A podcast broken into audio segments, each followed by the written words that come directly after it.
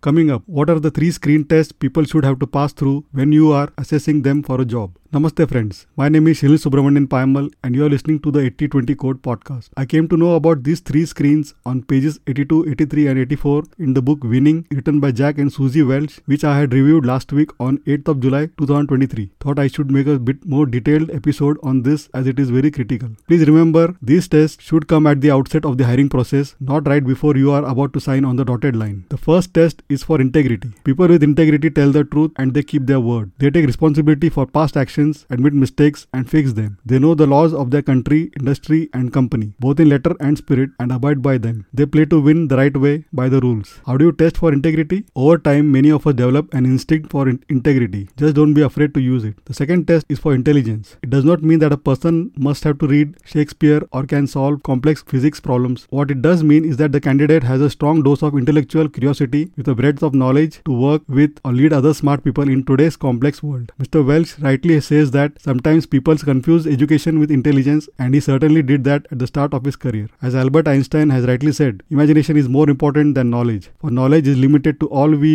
now know and understand, while imagination embraces the entire world and all there ever will be to know and understand. The third ticket to the game is maturity. One can, by the way, be mature at any age and immature too. Regardless, there are certain traits that seem to indicate a person has grown up. The individual can withstand the heat, handle stress and setbacks, and alternatively, when those wonderful wonderful moments arise, enjoy success with equal parts of joy and humility. Mature people respect the emotions of others. They feel confident but are not arrogant. In fact, mature people usually have a sense of humor, especially about themselves. As with integrity, there is no real test for maturity. Again, you have to rely on reference checks, reputation, and most important, gut. Hope you find the points mentioned above useful in your hiring process. I will keep posting such episodes at least once a week on Saturday, 9:30 p.m. Indian Standard Time or 4 p.m. GMT. Thank you for spending your valuable time listening to this episode. Really grateful. Please don't forget to subscribe to the 8020 Code podcast on your favorite podcasting app and also feel free to leave a review. Also, please check the 8020code.com for all previous episodes. Thanks and looking forward to hearing from you. Take care and bye.